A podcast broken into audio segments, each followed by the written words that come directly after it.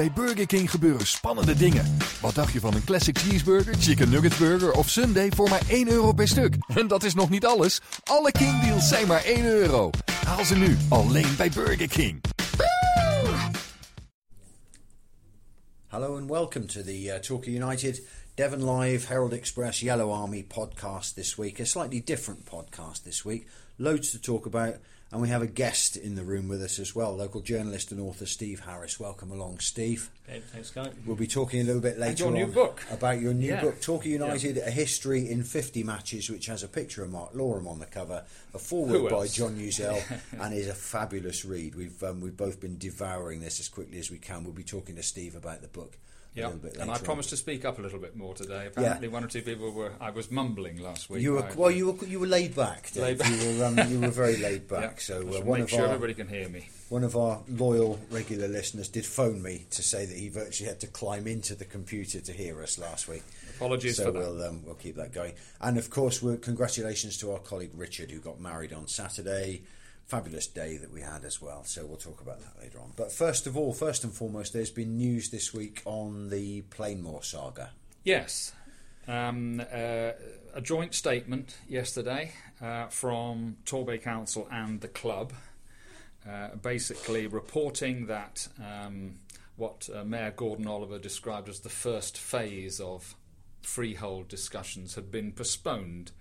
Um, Yeah. uh, I, I think the council, by Yeah. their um, Yeah. uh, uh, remarks, had sort of hinted that um, uh, possibly they've been taken aback by uh, uh, the level and passion of, uh, of, of, of supporters who are against any sale of, uh, of the freehold uh, of Torquay United, either to uh, uh, Gaming International, who, who own United at the moment, um, uh, or, or, or to anyone else. Yeah. um, and the council have obviously come under a fair bit of pressure. Torquay United Supporters Trust, TUST, have been leading that campaign. Yeah. Uh, and one way or another, I think both parties have felt the need to um, maybe take the heat out of this situation Yeah. and put the whole thing on hold. How long that hold will last uh, is, is, is, is another matter. It's a tricky one, isn't it? Because there are some strong feelings on both sides of this, aren't there? Yeah, I, I- think it's worth saying right at the start is that Clarke Osborne, the boss of GI and now United's chairman, um, uh, uh, has never made any secret of the fact. It's not like they're trying to sort of shove this thing under the carpet and then, you know, etc. He's said right from the word go, look, as far as we're concerned, the way forward for the club is to move it to a new stadium. And that's what we're here to. One of the big Yeah. things we're here to do. And in fairness to, to him and to them, they aren't the only people who've been saying this. The previous regime said exactly the same thing, whether we like it or not. And all three of us are sat round the table here, having been going to Plainmoor and loving it as part of our lives.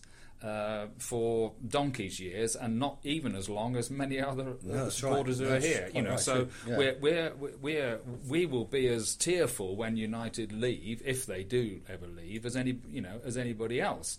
Um, but you know, if the club is to progress Yeah. and to be sustainable and to move back up to the level uh, uh, which we all want it to, um, Clarke Osborne says. Uh, that this is his point of view that, that it, the club needs to move. Yeah. This is what they do. They are a development company, uh, and you either go along with it or you don't. And there was a point, wasn't there, when, when GI were the only game in town, when Torquay were a step away from disappearing into deep trouble. And GI came in, and all along, as you say, they've said, we'll come in, we'll get involved with the club, but we want to build a new stadium. Yes. Now, what the council have said now, and I must say, I'm sure most people would go along with this, is that until the council, until the council see and GI produce what they call a comprehensive plan for a new stadium complex, then uh, uh, that's when they will sit down and start talking about Yeah. the freehold.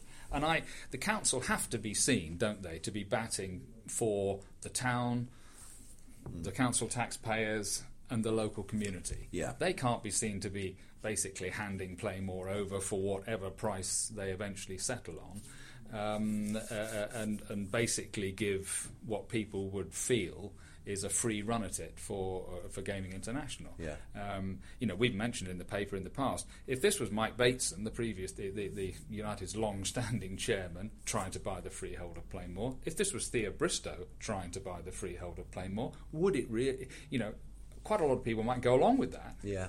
But because it's Because they're new. Clarke Osborne Yeah. and Gaming Yeah. International. It's a sort of an outside concern. Um, you know, immediately people are suspicious, and it's perfectly understandable that that, that would be the case.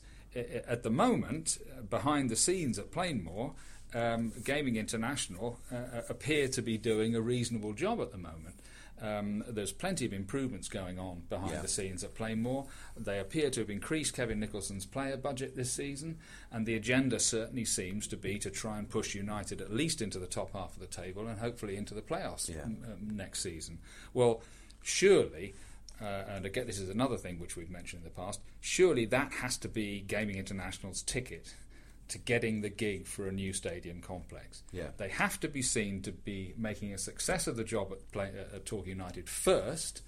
If, if, it, if it's the other way, if they're seen to be taking United down the pan, well, who's going to hand uh. Yeah, that's a true. new stadium complex over to, to, to, a, to a company in that situation? So it's the ball is in their court now, isn't it? That Looks the, like it. The next phase in this saga will be that They've a got to come up with a- comprehensive plan will be produced. They've got to start coming point. up with some with, with, some plans for uh, uh, the, Yeah. the the new complex. First of all, the next thing is where is it going to be? Yeah, Uh, we're all and not- assuming they're talking. We're all assuming Nightingale Park, aren't Yeah. we, at Barton? But uh, uh, and the council, of course, we've got to play a huge role in that uh, of finding that site. Uh, I mean, all right, that's available, but there might be one or two others available. We Yeah. don't know. Um, Long way to go yet. yeah, well, that's the phrase, isn't Yeah. it? There is a long way to go here. Gaming International have owned the club for six months, something like that. Um, uh, uh, they've been talking about five-year plans. Well, you know, it was another four and a half, year, four and a half years to go. Okay, I should have pointed Stephen, out. do you, have you sort of uh, got any any views or uh, uh, uh, opinions on that, or, or, or, or do you are, are you relieved or that the, the whole free wholesale talks is is uh, are on hold? Well, from a personal perspective, I think the whole thing could go in one of two ways. You could go down the Exeter Chiefs route, where you've, they've now got a stadium that's rate, given them the opportunity to raise the revenues, which has seen them become one of the top rugby clubs in the country. Or it could go to the, the Re- Ricoh Arena Yeah. direction, where you've it's bec- become a Commentary. divisive subject Yes. and the fans have ended up being exiled to Northampton for several months. Back Yeah, now, but that's yeah, true. yeah, that's They're right. back yeah, there, but it's yeah. all up in the air at the Yeah. moment. So it's it's it's a very very contentious, emotional, and every other word you, you Yeah. can come up with I- I- issue, isn't it? And and uh, Well, it- there's, it- there's at least a breathing space now, isn't there, for Quite. everybody to um, quite yeah, yeah. to get this Uh, sorted. and I think at the moment, uh, uh, and Clarke Osborne referred to this in his statement that, that at the moment, um, uh, uh, you know, everybody is starting to think about the new season. Uh, new players, a new team. There's a new strip coming out next week, put back a week, but that, that, that we understand that will be Yeah. out ne- next week, etc., etc., etc. Uh, And you know, we are all football supporters at the end of the day, and and um, Yeah. you know, I think we're all looking forward, and and that's what the club are stressing as well to the new season. Big week next week, isn't it? New fixtures, new kit, and first friendly. First friendly all next week. Newton Abbot Spurs away at the Rec. Big uh, week. Tuesday night, seven thirty, I think it is. Looking forward to that. Um, that's right. Yeah. Okay. What I should have mentioned is that we have another guest with us as well. We've got Sammy Parkin with us this week as well. Not the Swindon Town legend. That was Sam Parkin, wasn't it? Uh, yes, well done. Indeed. Different one though. Sam's with us, uh, to keep an eye on us on the work experience from the Spires Academy. So welcome along, listening into the podcast. Now, Steve, your book is fabulous. I have to say. Torquay United: A History in 50 Matches. Tell us a little bit about how this all came about. Well, a couple of years ago, at the um, longer term ambition of writing a book on the club's history, Yeah. and I came across a series produced by another publisher which detailed the 50 Yeah.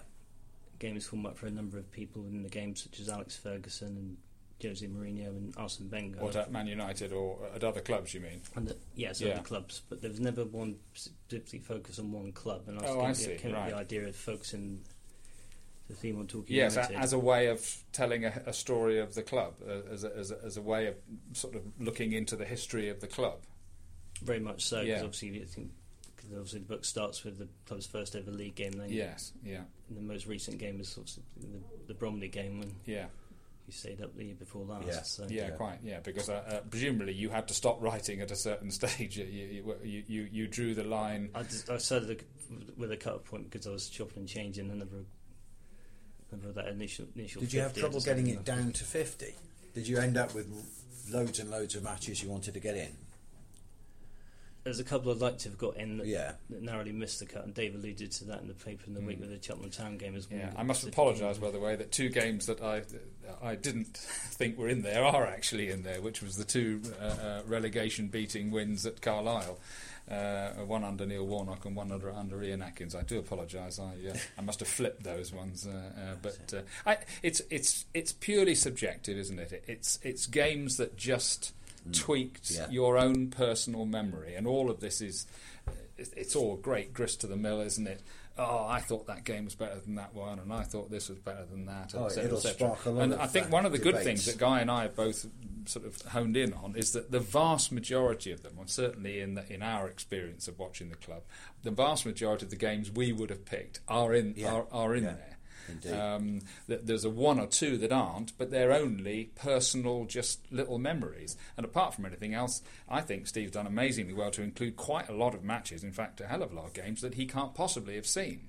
Yeah, Uh, uh, yes, but but right. because of your awareness of the history of the club and how important they were at the time, uh, you've you've done all the research. It's meticulous. You've done the facts and figures are in there, um, uh, and that's much harder to do when you know you must have heard of these matches, Hmm. never were there, but they are all there, all those games, and, and you know the Hillingdon at home losing Oh, in the yeah. FA Cup, and and uh, three down against Lincoln City in the FA Cup and winning four three, all those sort of all those sort of you know important games, uh, which will ring huge bells with a lot of supporters are in there.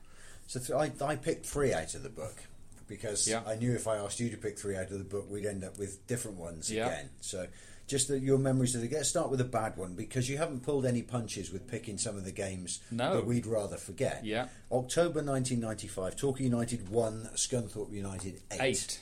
Is in there. Is in there. What a terrible game that we was. We were there. Uh, Andy McFarlane Luckily, scored I, four I times. missed the games. You were, you that were one. there you are. But but to include that match, I think is is a tribute to your appreciation of the fact of what a massive hole it left at the time, and of course it sparked off the dismissal of Don O'Riordan. Yeah.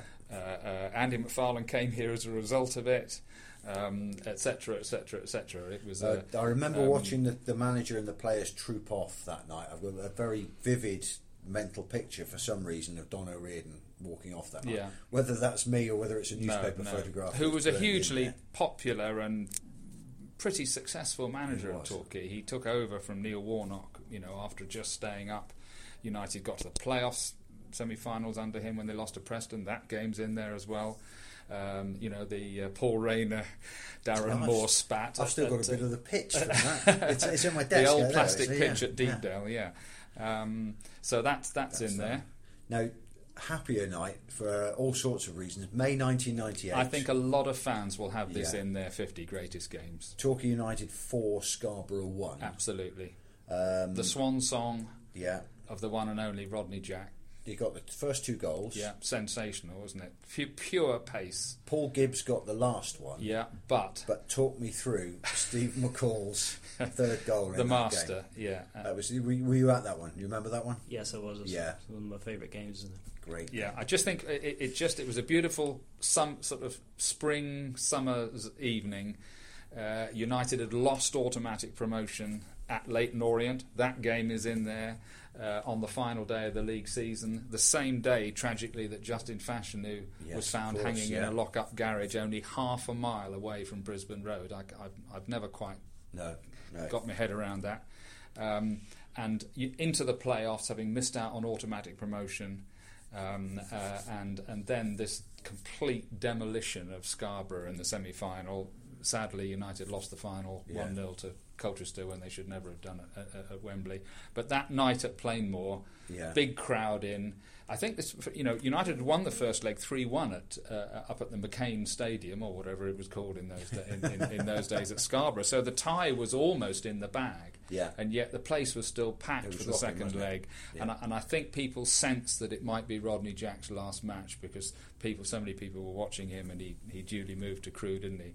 And he, uh, he he was. I remember the editor of our paper at the time, Jim Mitchell, who was a Plymouthian. Well, he was a Scotsman, but had spent most of his life at Plymouth, and he'd come up and he was editing the Herald Express, and he was invited along as a guest. Yeah. And I can remember him coming in the next morning when I got into work, and you know the paper was out, daily paper in those days. And he walked up to me and he said, "My goodness," he said, oh, "I haven't seen anything like that Rodney Jack for quite a long time." And I looked at him and said, "Well, you've been missing it for the last two two years." And he, He was something else, He was he? something else that He night. was. Yeah. Now McCall's goal, if I remember, now stop me. This will be rose tinted because Yeah. I remember seeing this through the, the slightly dirty glass of the press box. But he got the ball twenty five yards out, A bit further than that, I think. Took his time, Yeah. Controlled it, of swayed. took a look, yeah. keeper off his line, Left foot. and just popped the ball over Yeah. him. It, it, it, it, it was one of those shots that flew in. It, it appears to fly in, and Yeah. everybody goes, "Oh, it's a screamer." Well, Steve McCall didn't do screamers, did he? He just hit the ball so sweetly, and Yeah. his timing. I mean, he was a wonderful player anyway, and he was in his dotage then, 36 years old. He's now chief scout at, um, at Ipswich Town, by the way. Uh, and I bump into him from time to time, especially when we go to Braintree or did Yeah. go to Braintree. Um, uh, and he, he just, it was impossible for him to kick a football. He didn't kick Yeah. a football, did he? He No. either stroked it, he either pinged it, or he either caught it perfectly. Yeah. And that one was Great player. great player, 36 years old. Uh, if you played on a Saturday, you struggled to get out on the Tuesday night sometimes. But uh, no, what and it, and it was a wonderful way for him to sign off Yeah. as well, his playing career as well. And another guy, I, I, I'll let you two fight it out over who describes this goal, but the other game that sticks in my mind November 2011, Torquay United 3, Plymouth Argyle 1. Well, uh, that was that the first leg of the double that year. That was the first leg. Yeah, And that, I mean, Eunan O'Kane scored two of them. Two of them. Danny Stevens got the other. yeah. Rene Howe left Romain Larrieu's eyes spinning with a, a couple of challenges as well. Yeah. Perfectly fair. Hasten Yes. to add, perfectly fair challenges. Yeah. Although the Argyle keeper didn't quite see it that way. But Eunan O'Kane's second goal was the one that leaps off the page there, Steve. It, it, yes, go on. Was You, it? you, Yeah. you, you were there. I'll quote what- the way I described it in the book as a fusion of beauty and intelligence. That sums up perfectly. exactly. exactly. Yeah, no, that was another a, a jinking run, wasn't it? And a Mm. look up, realizing that because let's face it, Eunan O'Kane was not a howitzer shoot, shot man. Mm. Again, it was timing and placement, wasn't it? Um, and then, of course, United uh, duly went on and glor- Yeah. gloriously completed the double down there on Boxing Day or New It Year's was, Day, was it? yeah. It was the day after.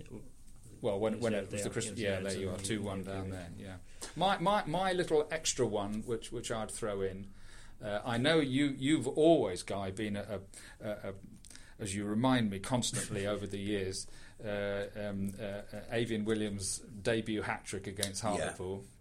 Uh, not least because of what Damien uh, Eifion Williams' contribution, but the efforts of uh, one, of his, one of his teammates The great Jean Pierre Sim. on, on Yeah. the left wing. Yeah. Yeah, uh, uh, that's always been in your in your in your mind, isn't it? But for me, uh, um, one a, a game which perfectly understandably isn't in there. It wasn't particularly significant at the time, but in the 2003-4 promotion season under Leroy Rosenior, about three games from the end of the season, or was it two?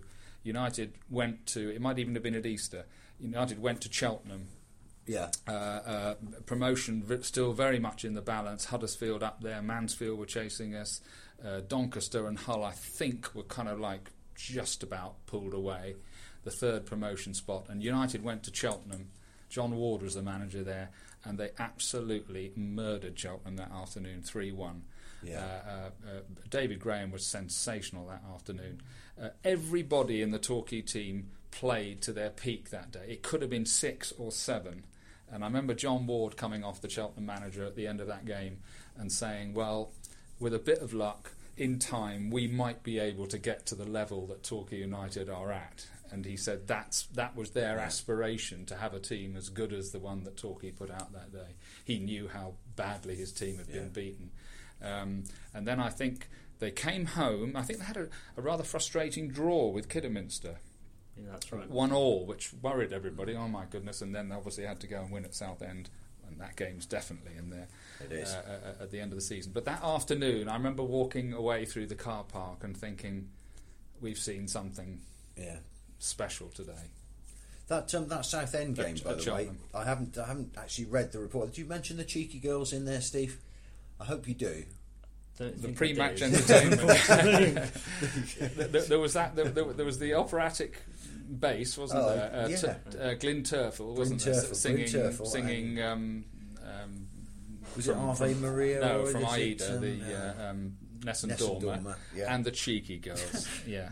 What a Uh, great it, day. it was it was a, it was a last day of the season, and there was a, Southend had no idea of how many Torquay United fans to No. expect that afternoon. I think it was about three thousand there in the end.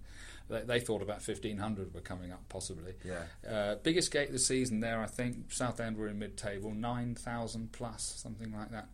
And the cheeky girls were part of Ah, the pre-match entertainment. Oh, But, uh, yes, uh, no, no Torquay United fan who was there will ever forget it, that's it.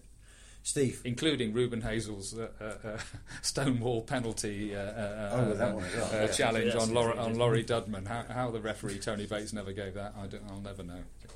Steve, great book. Well done, mate. Where can people get one from? Okay, it's available online at www.talkinunited.historyand50.bigcartel.com and, the fif- Okay. and the 50 and that is the number 50 by the way. Okay. Uh, in club shop, you getting any in the uh, in there? Currently still in negotiation. Currently still in negotiation. Probably overstepped the mark there. I Yeah. do apologise. The um, revamped there you go. club shop, they're, they're just they're Yeah. overhauling it at the moment. Are they? Apparently, it's going to look quite Yeah. smart. Yeah, yeah. Okay. So that's where Great you get- effort. Yeah. Terrific, well Nicely done, done. and, and um, certainly a, a, a worthwhile addition to any Yeah. United fans' bibliography Let's hope the new season throws up a, a couple of games that'll be in the next edition. that are even well. close to some of those. Yeah, We've had some signings news in the past week. yeah. Since we, we chatted last week, um, uh, uh, Kevin Nicholson has signed Ryan Clark. Um, uh, and and now Liam Davis, a left back. I think the, the, the significant, one of the most significant things about those is that Ryan Clark's 35 and Liam Davis is 30, and this is on the top of quite a Yeah. lot of other experienced players, Josh Gowling, John Paul Pittman, uh, who the club have signed. And this is a major departure from what Yeah. we've been watching over the last couple of years. Th- th- This is a team, and from what I understand, he's, he's still chasing a, another midfield player, centre forward, and a left winger. I'm pretty sure that the midfield player will also be a, a, another experienced player. And all of a sudden, you're going to have a Torquay United team out there with an average age in the high 20s as opposed to an average age of 22 or 23. And I think we all know deep down that in this league, You need some old heads. you there, you don't do need Yeah. some old heads, and, and he's definitely put those in place. I was having, I had a quick chat with Ryan Clark at the start of um, uh, uh, pre-season training uh, was uh, started on, on Wednesday, and he confirmed that he came down here and had a trial Yeah. uh, under Ian Atkins in about 19, 2005 2006. Yeah. Didn't work out. Um, but he was pretty pleased to be here after sort of 10, 10, 11 years later. Uh, big lad, Yeah. very up for it. Um, and uh, uh, uh, I think most of us are fans of good old experienced Yeah. goalkeepers that know what they're doing. It starts there, doesn't it? So Nico will be looking for a young keeper to be his number two as well. Yeah, uh, um, and and there were there were five goalkeepers working on Wednesday. Yeah. Brian Clark and four more.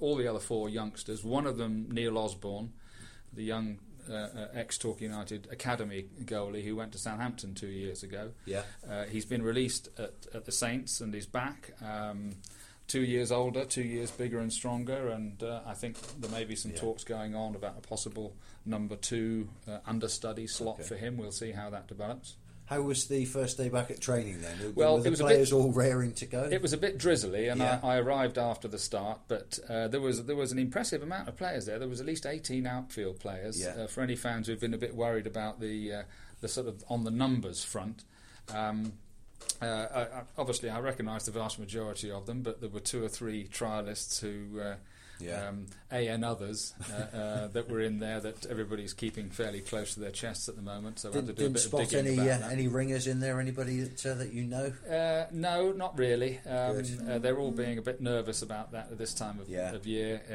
you know, everybody's petrified of other clubs and managers Yeah. hearing that people are available and, and, and you know jumping on the phone.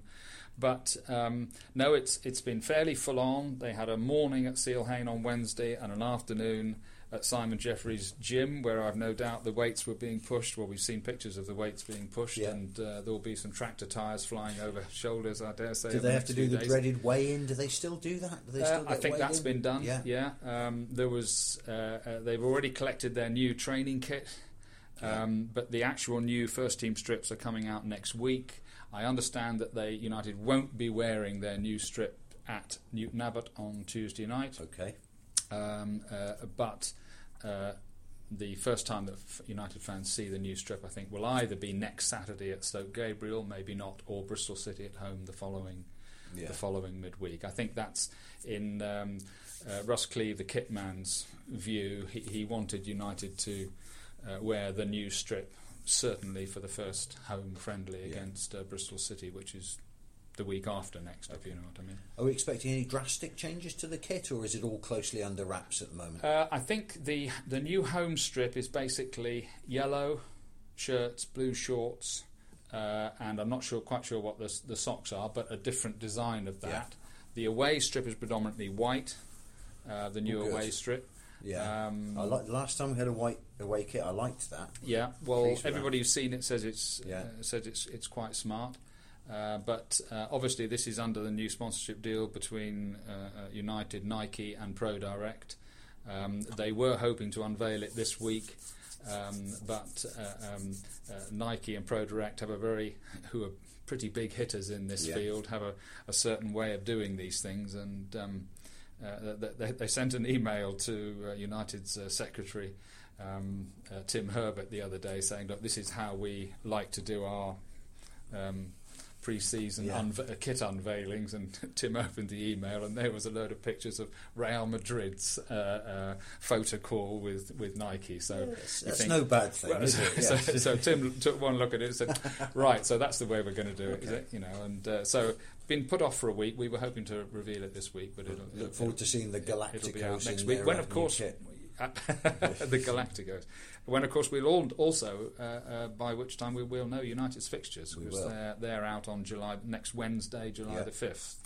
We may Um, even bring the podcast forward a day and do that next week if we've got That might be an idea. Yes. Yeah, Yeah. Let's just flag that up for you. Surely not Gateshead or Barrow away. Bound to be, I isn't it? found it- They're bound to send United somewhere weird in the middle of August, aren't they? think so. Um, And talk, talking of players coming in, there's one player who's gone elsewhere that we were all kind of hoping we might see at Plainmoor again, yeah, isn't there? David Fitzpatrick. Yeah. Uh, uh, Kevin Nicholson has uh, has made very little secret of, of uh, um, uh, uh, his you know keenness to get Fitzpatrick back. Yeah.